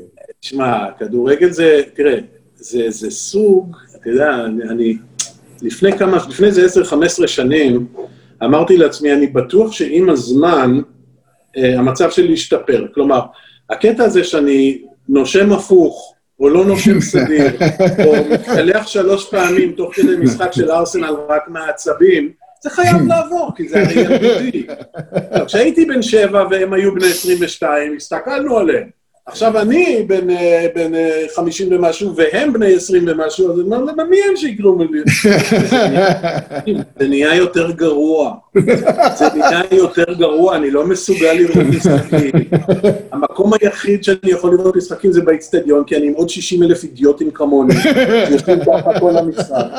אני לא צריך, רמי, אני לא צריך להגיד לך, נכון.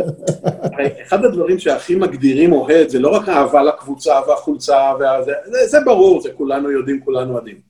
זה ההתנהגות שלך אה, תוך כדי המשחק. הרי בסופו של דבר, כדורגל, מעבר לזה שהוא משחק הכי יפה, ומבחינה אתלטית הוא יפה, ומבחינה טקטית הוא מתוחכם ויפה, בסוף, בסוף, בסוף זה סוג של אסקפיזם, של בריחה. אני בורח מהיום-יום, הרי מה זה משנה אם הקבוצה שלי ניצחה, עשתה תיקו, הפסידה על חיי? אבל, אבל התשובה היא, זה כן משנה. כי זה סוג של השתלטות בזה, וזה משפיע לך על ההתנהגות. עכשיו, איפה אתה רואה את זה? אני אתן לך דוגמא, דבר שאני בטוח שחשבת עליו, אבל אני אומר אותו. כשאתה באמת אוהד קבוצה, צרוף, לא משנה אם זה בארץ, באנגליה, בספרד, ב... קרן של הקבוצה שלך, אתה מחטט באף, אתה הולך לעשות קפה, כי זה, קיבלנו קרן. קרן נגדנו זה הסתכלות.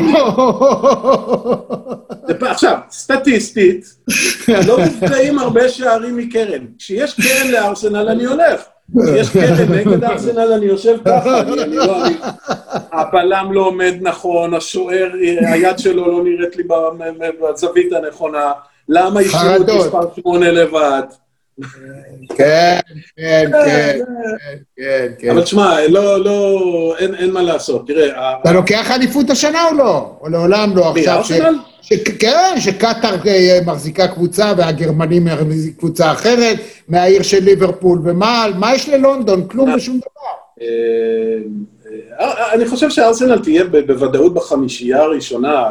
אוקיי. להגיד לך שהם יאבקו על האליפות בהרכב הנוכחי, לא. זה הרכב של מקום 3, 4, 5. שש. אה, הם קבוצה הרבה יותר טובה משהם היו לפני שנה. ליברפול קבוצה מאוד מלוכדת, מגובשת. ליברפול נהנתה שנתיים מכמעט אפס פציעות. אה, אה, כמובן שזה קשור לאיכות הפיזיותרפיה והטיפול לא, הרפואי. לא, לא, זה קשור לאימון. תוציא לך את זה מהראש.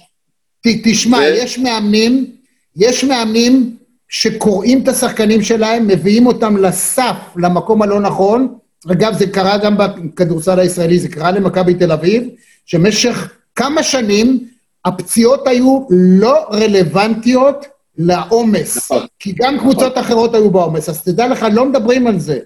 אבל זה הסוד, לא. זה תלוי במאמנים. יש, יש, הרבה, יש הרבה דברים על פציעות, דברים שאתה לא, אם אתה לא מתעסק בזה, אתה לא מודע לזה. כי, נכון. אפילו אם אתה אוהד נורא מתעניין. תראה, הייתה מכת פציעות נוראה בארסנל, וכולם הלכו ואמרו, איך זה יכול להיות? הרי ארסן ונגר, שהוא עוד היה מנג'ר, ארסן ונגר היה גאון כדורגל וחלוץ בתחומו, כן, ופרץ, כן, דרכים, כן. ותזונה נכונה, ואימון נכון, ופיקוח רפואי וזה וזה. עזוב שהוא התחרפן מבחינה טקטית אחרי זה. אבל פתאום הייתה איזה שלוש-ארבע שנים, ואמרו, לא, מה, מה, איכות הטיפול הרפואי בארסנל היא בין הגבוהות בעולם, איך זה יכול להיות כל הפציעות האלה? ואז הגיעו למסקנה. בדקו איזה שחקנים נפצעו, ואז בדקו מה המכנים המשותפים שלהם. ואמרו, אוקיי, אוקיי הם, כולם, הם כולם מהירים מאוד, הם כולם כן. שחקני כנף, כנף אגף, כן. הם כולם מאוד, הם כולם מאוד מהירים. זו התקופה של אה, אוקיי, תיאו, תיאו וולקוט ואלכס אוקסלי צ'מברלין, ו... אוקיי. ואז אמרו, רגע, אז אוקיי, אז מה ההסבר? אמרו, הם מהירים מדי, ולכן הפציעות של כולם הם בקרסול, כי התיקול של המגן היותר איטי מהם, הן תמיד לקרסול, בגלל המהירות ובגלל הרגישות של הקרסול, אז, אז אמרו, טוב, אז אוקיי, מחקר פורץ דרך, נורא מעניין, הנה גילינו את הסיבה. מה, איך זה, אז מה אתם רוצים, שיביא איטיים עם קרסול רחב? אמרו לא, ש, שישנה את המערך הטקטי, כי השיטה הזאת של שחקן שהולך על המהירות שלו, סופה שהוא ייפצע, שהשחקן ייפצע. מדהים. עכשיו, אתה מסתכל על זה, זה, זה זווית של כדורגל שלא גדלנו איתה, מה, מה גדלנו? עם אה, הפועל מרמורק. תשמע, היום אתה יושב בחדר, אתה יושב בחדר האוכל, במקום שבו אוכלים אה, שחקני כדורגל, אתה רואה שכל אחד יש לו פתק ותפריט אחר. אנחנו חיים בעידן שהוא כל כולו מדעי. כל האימונים הם שונים, זה לא סתם שעשרה מאמנים. יש אימון להגנה ואימון להתקפה, ובתוך ההגנה למגינים, כמו שאתה מדבר לגבי הזהו, אתה יודע למה זה? איפה ארסן ונגר טעה? זה שרירים אחרים, הם צריכים אימון אחר. זה לא נכון ששחקן מהיר הוא פציע, זה עניין שאתה צריך לפתח לו את השרירים באופן הנכון. כן, יכול להיות. שמע, התקופה שיעקב בוזגלו ושלמה מעטבי יושבים בחדר הלבשה, מעשנים ואוכלים חצי מנה שווארמה, זה נגמר, זה לא... אבל אני רוצה להגיד לך ש... בהפסקה, לא באימון. אין ספק, אה, אתה צריך להגיד את האמת, שהיום הספורט באמת מגיע לרמות הרבה יותר גבוהות, מעט מאוד אנשים מדברים על זה, ואיזה כיף לדבר איתך על כל דבר, אבל עוד לא סיפרת לי כלום על ניו יורק, על, על התקופה שלך בניו יורק. זה שיחה אחרת כבר. זה כבר שיחה אחרת, רמי. אלון פנקס, איך? הפנקס פתוח והיד רושמת? האוזן תשמע, היה פשוט כיף אדיר. ביי ביי, ביי ביי, להתראות.